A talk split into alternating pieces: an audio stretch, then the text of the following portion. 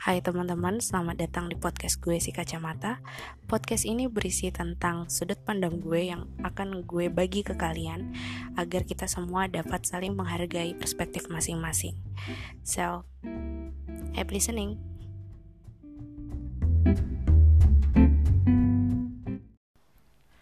Hai, selamat sore semuanya. Kembali ke si kacamata episode yang seperti biasa gue lupa episode berapa. It's been a long time, huh? Gue udah lama juga nih nggak record karena satu dan lain hal um, kerjaan, udah kerjaan disuruh pause pula karena gue ada cedera lutut gitu. Jadi ya kemarin hampir semingguan istirahat beneran literal take a rest because I I cannot move easily I think. Jadi ya gitu deh. Uh, benar-benar istirahat dan gue menghabiskan waktu cuman di rumah doang sampai sekarang sih. Cuma sekarang alhamdulillahnya sudah jauh lebih membaik dan kebetulan gue sedang ada trigger.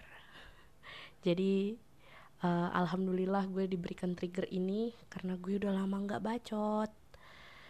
Nah jadi apa ya yang mau gue bicarakan sebenarnya nggak nggak tahu gue relate apa enggak sama kalian cuman uh, gue rasa in our society it will be related I think. Nggak tahu. Nggak tahu pasti. Tapi kebanyakan uh, asumsi gue dan menurut POV gue emang banyak orang yang cenderung memikirkan opini, memikirkan pendapat, memikirkan tindakan orang lain, memikirkan treatment orang lain ke kita gitu, ke diri kita sendiri. Other than memikirkan tindakan kita untuk diri kita sendiri. Paham nggak maksud gue? Paham lah ya. Jadi kecenderungan kita buat mikirin apa apa yang dipikirkan oleh society terhadap diri kita tuh cenderung lebih besar daripada kita memikirkan diri kita sendiri gitu. Dan gue rasa sebagai orang awam pun gue merasa itu manusiawi sih. Banyak orang lebih berpikir uh, lingkungan luar sekitar dia ketimbang what's inside you like your value your thoughts your um, how to control your ego, how to control your anger, kayak gitu. Lebih memilih untuk flaming uh, the outside, blaming the outside, and um, thinking about what other people think about us. Jadi gue rasa apakah itu jadi masalah? Belum tentu juga. Tapi uh, ketika kita tidak memberikan kontrol yang baik terhadap hal itu ya hal itu bisa menguasai kita juga and consume what we think about ourselves. Menurut gue yang orang awam um, gue pernah belajar kayaknya gue pernah ngebahas ini deh di episode sebelumnya cuman gue lupa beneran udah gue bahas atau belum. Um, gue ikut meditasi dan ada pembahasan tentang uh, eh, 95 berbanding 5 5 banding 95 lah gitu. Pokoknya 95 banding 5 95 95% adalah diri kita dan 5% itu adalah lingkungan luar. But in the fact di lapangan adalah kita cenderung memikirkan dan uh, ya memikirkan secara intens tentang yang 5% ketimbang 95%. It's kind of wrong, I guess. I I think you will think the same too. Kayak, oh ternyata yang worth cuma 5% sebenarnya berpengaruh ke hidup kita. Tapi in the end of the day, 95% yang tanpa kita sadari itu adalah bagian terbesar yang akan menentukan gimana langkah kita selanjutnya, gimana kita um, apa ya menanggapi yang si 5% itu gitu. Uh, gue gue akui gue adalah anak yang overthinker. Gue overthink semua hal uh, di masa lalu gue gitu dari sejak uh, rebel teenage sampai uh, jadi remaja jompo sampai sekarang ya gue akui gue masih beberapa hal gue masih overthink gitu. Cuman mungkin uh, intensitasnya aja yang berbeda karena uh, gue ngerasa kalau gue yang sekarang adalah orang yang bisa lebih aware untuk tidak memikirkan hal di sekitar gue atau lebih aware untuk memilah apa yang harus gue pikirkan dari sekitar gue, apa yang tidak, apa yang berpengaruh terhadap hidup gue, apa yang tidak. Dan uh, gue sekarang jauh lebih bisa memilih mana orang yang berpengaruh untuk gue untuk uh, pertumbuhan mental gue, perkembangan mental gue dan kesehatan mental gue maupun orang-orang yang sebenarnya sekilas deket nih sama lo tapi ternyata tidak berpengaruh apa pun gitu. Malah cenderung uh, bisa ngehantem mental lo gitu. Jadi gue ngerasa overthinknya masih tapi awarenessnya juga uh, semakin gue asah gitu. Aduh ya sudahlah. Uh, semoga tidak berisik ya tetangga. Uh, semoga nggak bocor nih suaranya sampai ke podcast nah gue ngerasanya hal seperti itu. Gue ngerasa kalau gue yang sekarang cenderung uh, mungkin orang-orang yang tidak terlalu mengenal gue gue sekarang dibilang apatis. Karena um, ketika gue tidak menyukai sesuatu, ketika gue tidak menyukai seseorang, ketika gue tidak menyukai tindakan seseorang, gue lebih memilih untuk menganggap sesuatu itu tidak ada, orang itu tidak ada, perilaku orang itu tidak ada gitu, supaya uh, apa yang gue lakukan sekarang uh, adalah mensupport diri gue biar gue tetap maju tetap melangkah jangan karena satu dua orang gue gue nyangkut gitu kan. Tapi ada banyak hal mungkin yang kalian pikir ah kayaknya gue nggak bisa deh kayak lo. Gue tuh pemikir banget gue tuh sensitif segala macam. Ya again itu manusiawi. Memikirkan segala hal uh, di sekitar kita itu sesuatu yang manusiawi. Terlepas dari lo sensitif atau tidak jadi orang gitu kan. Tapi uh, menurut pemahaman gue yang mesti kita ingat adalah uh, lingkungan sekitar mungkin akan berpengaruh terhadap kita selama kita uh, bisa mengendalikan hal itu. Mungkin lo bisa observasi terhadap apa yang ada di lingkungan sekitar lo. Gimana gimana orang-orang yang uh, ngetrit lo jelek ngetrit lo baik lo bisa observ observasi semuanya. Tapi lu nggak bisa absorb semuanya. Lu tidak tidak akan bisa menyerap semuanya. It will it will fulfill your um, plate plate fulfill your plate. Jadi uh, ketika lu mengabsorb semua hal di sekitar lu dan lu serap semuanya lu terima dan lu berusaha mengolah itu semua ya lu nggak akan bisa. Yang ada piring lu penuh gelas lu penuh sampai lu nggak punya ruang untuk diri lu sendiri sampai lu nggak punya ruang untuk memikirkan diri lu sendiri uh, sampai lu nggak punya ruang untuk uh, berbicara terhadap kepada diri lu sendiri ngobrol sampai lu nggak ada nggak ada yang tersisa gitu space-nya. Karena lu absorb semuanya. Lu terima semuanya lu serap semuanya. Entah itu opini orang yang jelek entah itu opini orang yang baik uh, tindakan orang yang jelek ke lu ataupun tindakan yang baik lu absorb semuanya dan itu tadi yang gue bilang akhirnya 5% itu akan bisa mengalahkan 95% dari diri lu. Ya karena lu mengabsorb semuanya sih. Rather than uh, you observe then you pick one one by one lu memilih untuk menerima semuanya. Padahal uh, all you can eat itu nggak mesti lu makan semua kan gitu aja sih.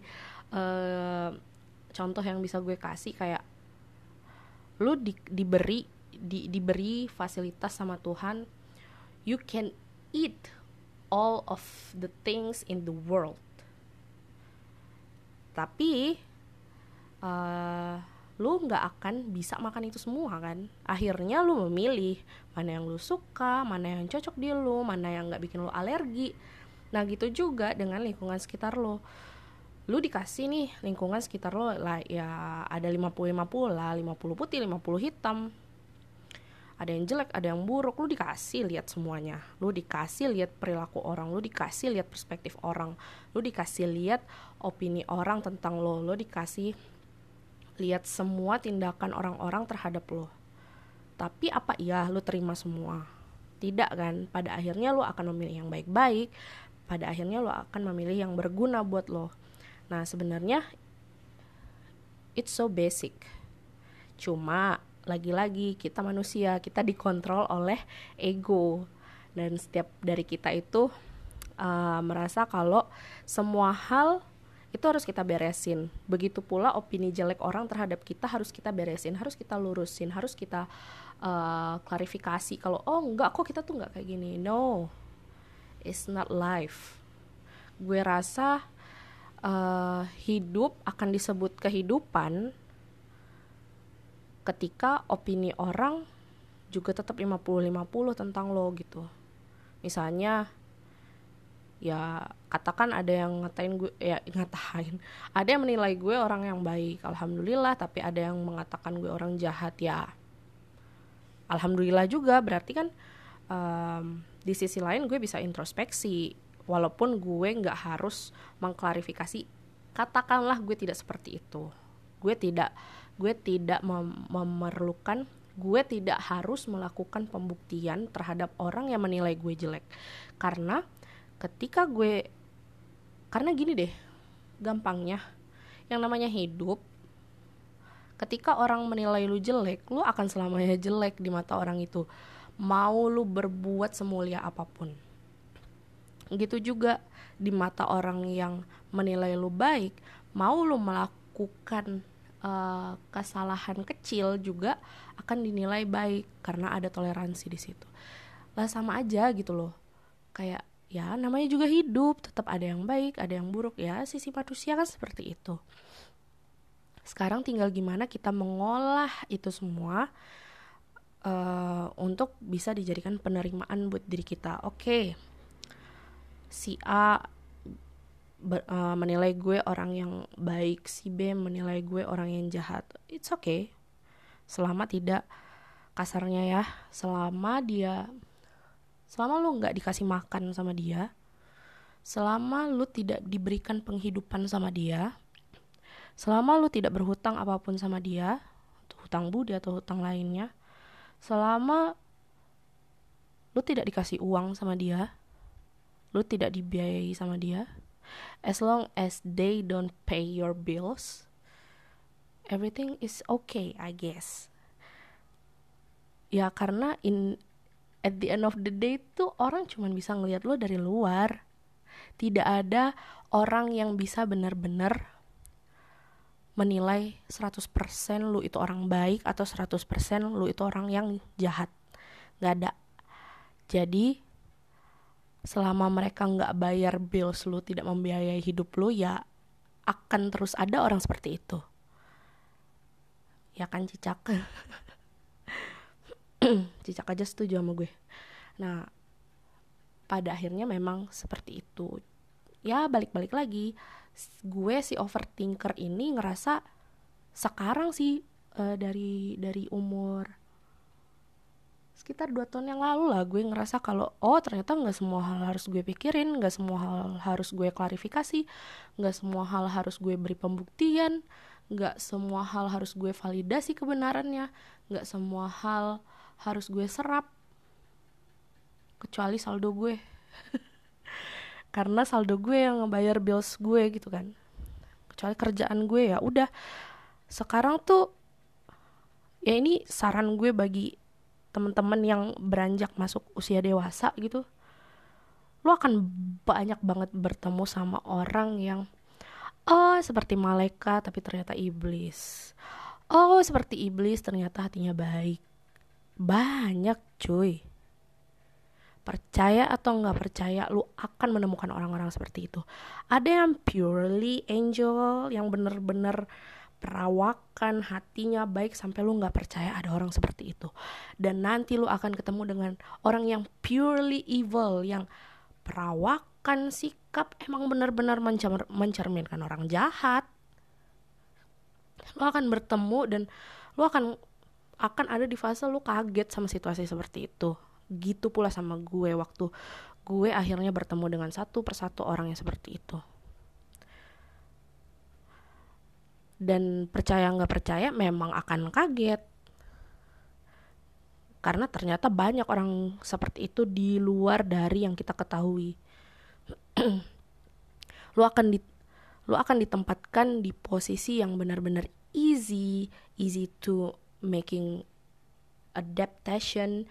Terus ada juga yang lo ditempatkan pada situasi yang sangat sulit buat keluar dari lingkaran itu. And it will happen di di usia 20s sampai akhir 20s apakah setelah itu gue merasa hopeless? Tidak. Dan nyatanya adalah gue terbentuk untuk uh, memiliki self defense di mana gue tidak perlu membela diri tapi gue tahu cara memfilter orang lain gue tahu cara memfilter uh, omongan orang yang penting untuk hidup gue atau enggak akhirnya gue tahu bukan cara ngejudge orang tapi lebih ke cara untuk um, mengkurasi orang-orang yang seperti itu. Gue tahu akhirnya cara untuk menyikapi omongan apalagi lu semak, semakin dewasa semakin dewasa usia lu lu akan menghadapi orang-orang yang akan ngebackstep lu bener-bener lebih parah dari zaman lu kuliah zaman lu sekolah. Akan banyak sekali seperti itu. Lu akan menghadapi berbagai macam fitnahan orang lain. Dan ternyata lu nggak perlu sebegitunya membela diri lu dan menyelesaikan itu semua. At the end of the day you will you will know that you know best. Kak, lu tahu apa yang terbaik di dalam diri lu, lu tahu apa yang terbaik buat lu. As long as the closest people in your circle know your best. Udah cukup untuk gue adalah yang penting keluarga inti gue tahu gue itu seperti apa udah cukup teman-teman deket gue yang benar-benar kenal sama gue tahu oh gue itu seperti apa? Udah cukup. Lu tidak perlu validasi dari lingkungan sekitar lu. Yakin deh sama gue. Nyatanya memang seperti itu. Beberapa orang kenal sama lu either mereka emang pengen deket sama lu dan uh, masuk ke kehidupan lu karena mungkin lu menarik untuk mereka. Ada juga yang masuk ke lingkungan lu untuk menghancurkan lu dari dalam. Ada yang dia di luar dari circle lo tapi dia bisa ngefitnah se-circle lo. Bisa ada orang yang kayak gitu. Dan ada yang purely evil yang memang membenci lo. Dengan hanya lo lihat oh lo tahu kalau dia tuh benci sama lo gitu. Dan itu lebih lebih enak sih ngefilternya. Sejujurnya orang yang purely evil ke kita akan lebih mudah kita notice dan itu akan lebih mudah untuk kita eliminasi dari hidup kita. Yang sulit adalah yang luarnya baik, dalamnya jahat. Itu yang susah. Karena they they can be in your circle then stab your back over and over again until you don't know what to do, you're hopeless and uh your ego and your anger consume you because of them ada yang begitu. Nah yang itu yang menurut gue jauh lebih susah. Intinya adalah hmm, latihan awareness saja sih. Dan dan gimana ya? Menurut gue Tuhan dan kehidupan tuh seru. Karena lu kalau kalau kita ya misalnya mau perang kita persiapan nih tapi kalau misalnya kita mau perang sama hidup kita gitu kita bingung mau persiapin apa. Dan pada akhirnya kita tuh belajar pada saat perang. Kita belajar uh, menyesuaikan diri dengan situasi seperti itu ya pada saat ada masalah pada saat ada kejadian orang yang ngefitnah segala macem kita belajarnya pada saat itu. Bukan pada saat sebelum uh, apa sebelum orang-orang itu ngefitnah kita, nyerang kita dari belakang. Tuh nggak ada pelajarannya dari Tuhan ternyata. Pelajarannya ketika lu dikasih masalah. Dan di situ uh, Tuhan mau lihat lu bisa nggak ngehandle nih orang. Apakah nanti lu akan kalah terhadap diri lu kalah terhadap orang itu atau ternyata lu bisa mengendalikan diri lu untuk menghadapi orang itu.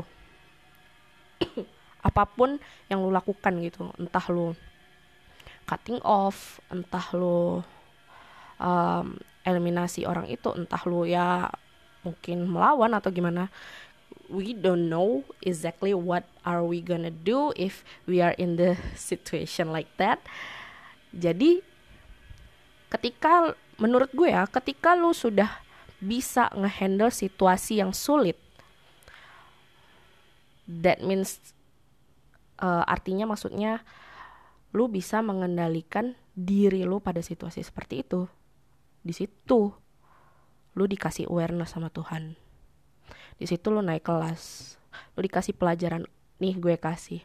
Sekarang lu dapet kan senjata misalnya uh, weapon dari Tuhan akhirnya gue kasihkan lu awareness ini. Misalnya awareness lu terhadap orang-orang yang uh, hmm, kelihatannya agak mencurigakan suspicious gitu kan. Ketika Tuhan sudah memberikan awareness itu harapannya adalah ketika lu bertemu orang dengan tipe yang mirip lu sudah bisa membedakan hal itu.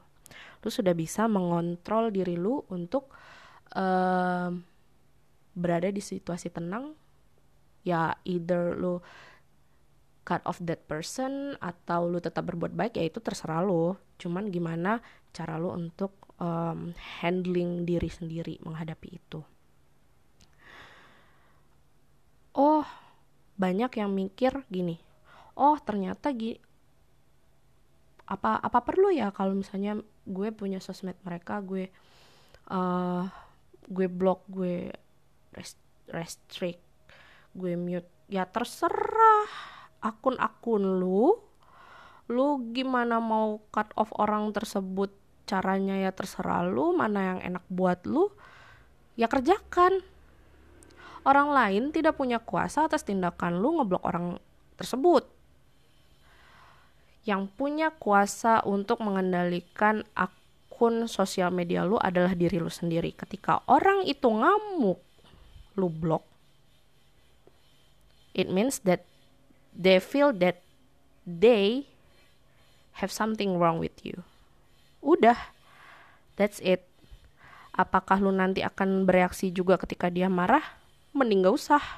Lu sudah meluangkan waktu lu untuk ngeblok orang itu kan berarti lu nggak mau ambil pusing ya cuy nah pada akhirnya ya cut off aja nggak perlu jadiin masalah yang besar terus kalau real life gimana? Kalau real life justru lebih gampang apalagi ketika lu sudah dalam usia kerja. Sibukin aja diri lu kerja hangout kayak sama teman-teman yang uh, yang sama-sama kerja gitu yang teman-teman lu yang sibuk. Justru menurut gue uh, nge-cut off orang-orang di real life ketika lu sudah masuk usia dewasa tuh jauh lebih mudah daripada zaman lu remaja. Karena zaman-zaman lu remaja lu juga rebel. Tapi ketika zaman-zaman eh ketika usia dewasa akan ad, akan selalu ada orang yang masih rebel and mature enough udah. Hanya dua itu ada yang masih rebel. Nah kalau lu merasa lu sudah cukup dewasa untuk menghandling itu justru lebih mudah karena kan usia lu usia bekerja nih ya udah lu sibukin diri cari duit. Lu sibukin untuk uh, lu sibukin menggunakan uang lu untuk hal-hal yang jauh lebih berguna ketimbang memikirkan apa yang orang lain pikirkan soal lo gitu. Ribet nggak sih? Ya pokoknya lu gunakan uang lo yang udah lo cari kerja keras banting tulang pagi ketemu malam kaki di kepala kepala di kaki tangan di pinggang gitu kan. Untuk cari uang ya untuk lu membahagiakan orang tua lu saudara lu saudara kandung ya. Nggak mesti saudara yang lain. Uh, saudara kandung lu terus uh, ngebahagiain siapa lagi? Diri lu sendiri terutama. Ketika lu udah ngerasa lu sudah bisa membayar diri lu sendiri gue yakin 100% lu omongan orang tuh nggak bakal ada gunanya apalagi omongan yang jelek. Bener dah. Kalau lu ngerasa lu sudah bisa membahagiakan diri lu sendiri lu sudah bisa menetapkan value di diri lu sendiri opini apa pun dari orang lain untuk lu yang disebarkan in society it doesn't matter anymore. Yakin deh sama gue. Karena banyak banget kejadian di gue di orang-orang sekitar gue di teman-teman sekitar gue yang cerita hal yang mirip-mirip seperti itu tuh banyak banget. Ketika lu bisa membiayai diri lu ketika lu bisa membahagiakan orang di sekitar lu yang terdekat omongan orang lain mau siapa pun itu tuh nggak nggak bakal jadi masalah. Mungkin itulah kenapa gue akhirnya bisa bodoh amat gue bisa uh, melakukan tindakan tidak menganggap orang yang bermasalah sama gue itu ada di dunia. Mungkin ya karena itu. Gue tidak merasa uh, bills gue dibayarin sama dia. Gue merasa gue bisa membiayai diri gue gue bisa menghidupi diri gue gue bisa uh, membuat keluarga gue seneng gitu. Ya omongan orang gue kali kaliin nol bahkan gue anggap orangnya nggak ada. Dan itu ternyata bisa-bisa aja. Semua tergantung dari um, bukan tergantung dari apa ya? Menurut gue tergantung dari penting gaknya sih gimana lo naruh naruh omongan orang tuh di dalam priority list lo. Masalahnya omongan orang tuh nggak ada dalam list gue gitu. Hanya omongan mak gue sama bapak gue aja yang emang ada di list gue. Karena gue rada takut ya masih balik malam masih kena marah. Berarti kan gue harus uh, masukin omongan mereka di list gue kan. Bikin gue aware hati-hati. Tapi kalau omongan orang yang ih rupanya dia tuh kerjanya gitu loh. Ih gini gini gini. Eh rupanya si Andina tuh gitu loh. Hmm. They don't know. They don't know exactly who I am and what I've been doing and what I've been through with this life. Mereka tuh nggak tahu sama sekali. Dan mereka cuma berkesimpulan ya sudah biarin aja. Berarti mungkin hidup gue cukup menarik di mata orang lain sampai diperhatiin terus dicari-cari terus. Itu mungkin yang dijadikan uh, patokan kenapa gue masih diincar-incar sama orang-orang yang gak suka sama gue. It's okay. You can unlike nggak suka. Lo bisa nggak suka sama gue terserah itu hak lo karena setiap orang karena gini gue tidak selamanya baik tidak selamanya baik tapi gue juga tidak selamanya jahat gitu loh. Jadi kalau misalnya lo ngelihat gue di mata lo jahat ya monggo. Gue tidak ada masalah soal itu. Yang penting bapak emak gue sama saudara gue aman-aman aja. Terus yang penting gue masih bisa membiayai hidup gue sendiri.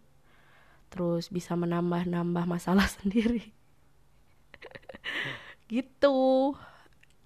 Jadi ya omongan orang tuh sebenarnya pisau mata dua. Kadang memang bisa dijadikan alat untuk kita introspeksi diri tapi kebanyakan malah ngerugiin. Nah gimana caranya tadi?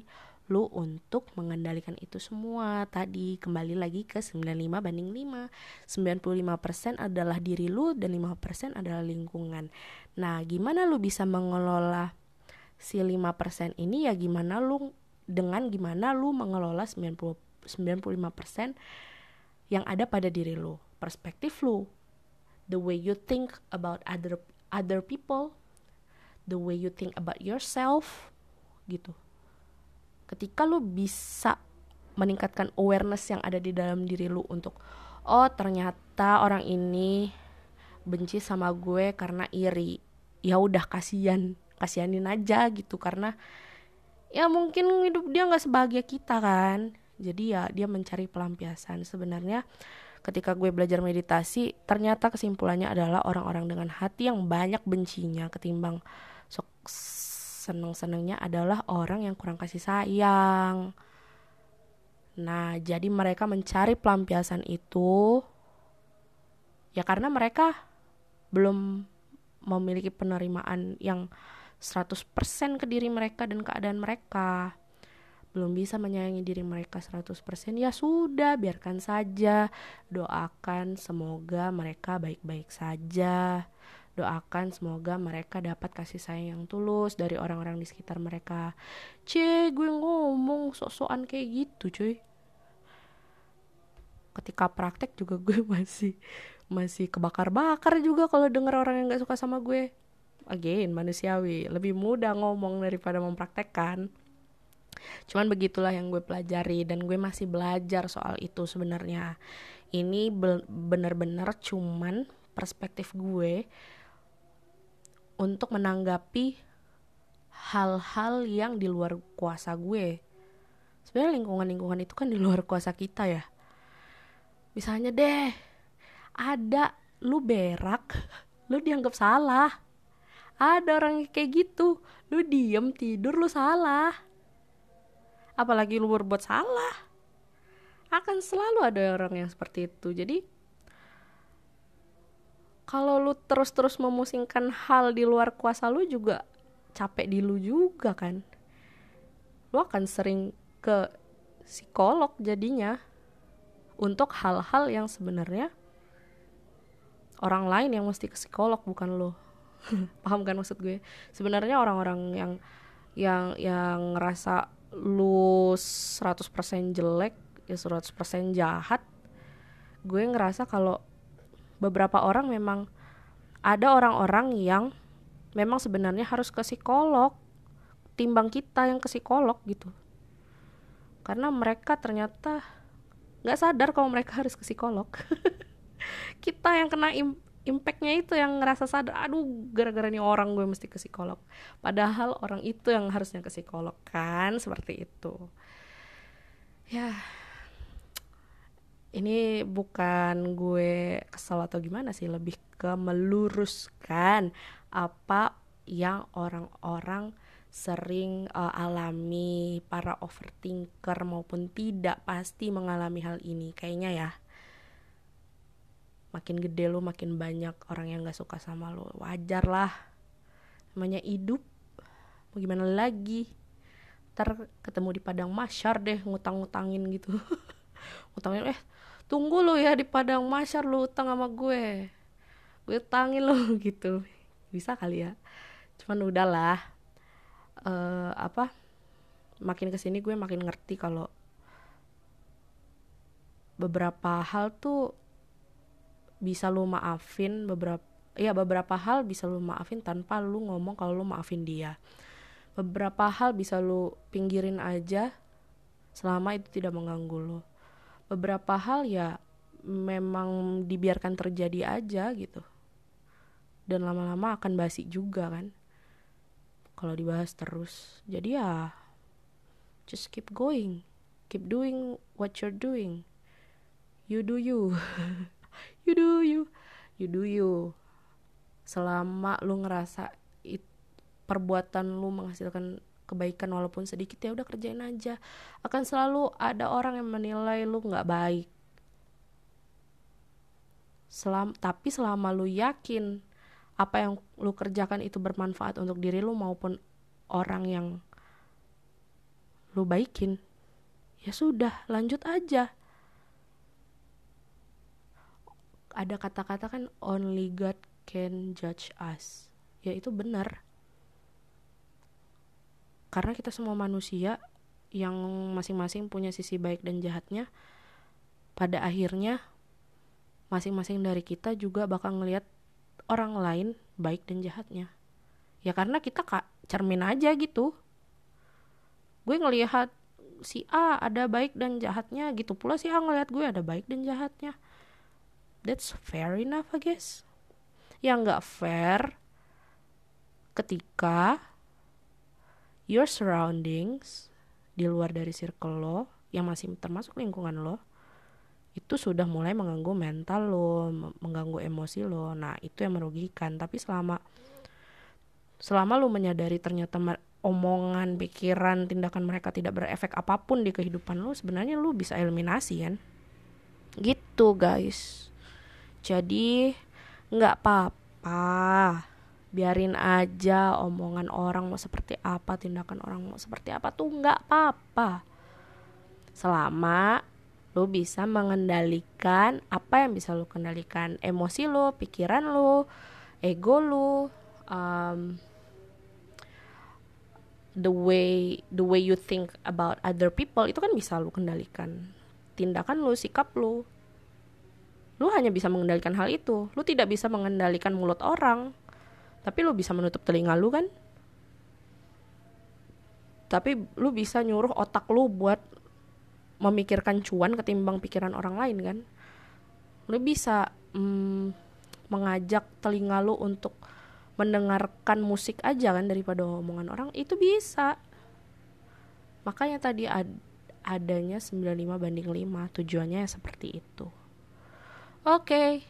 sudah hampir 40 menit gue bacot? Enggak sih. Iya deh 40 40 menit lah gue bacot. Semoga POV gue ini bisa membantu lo uh, clearing your mind ngebuka another perspective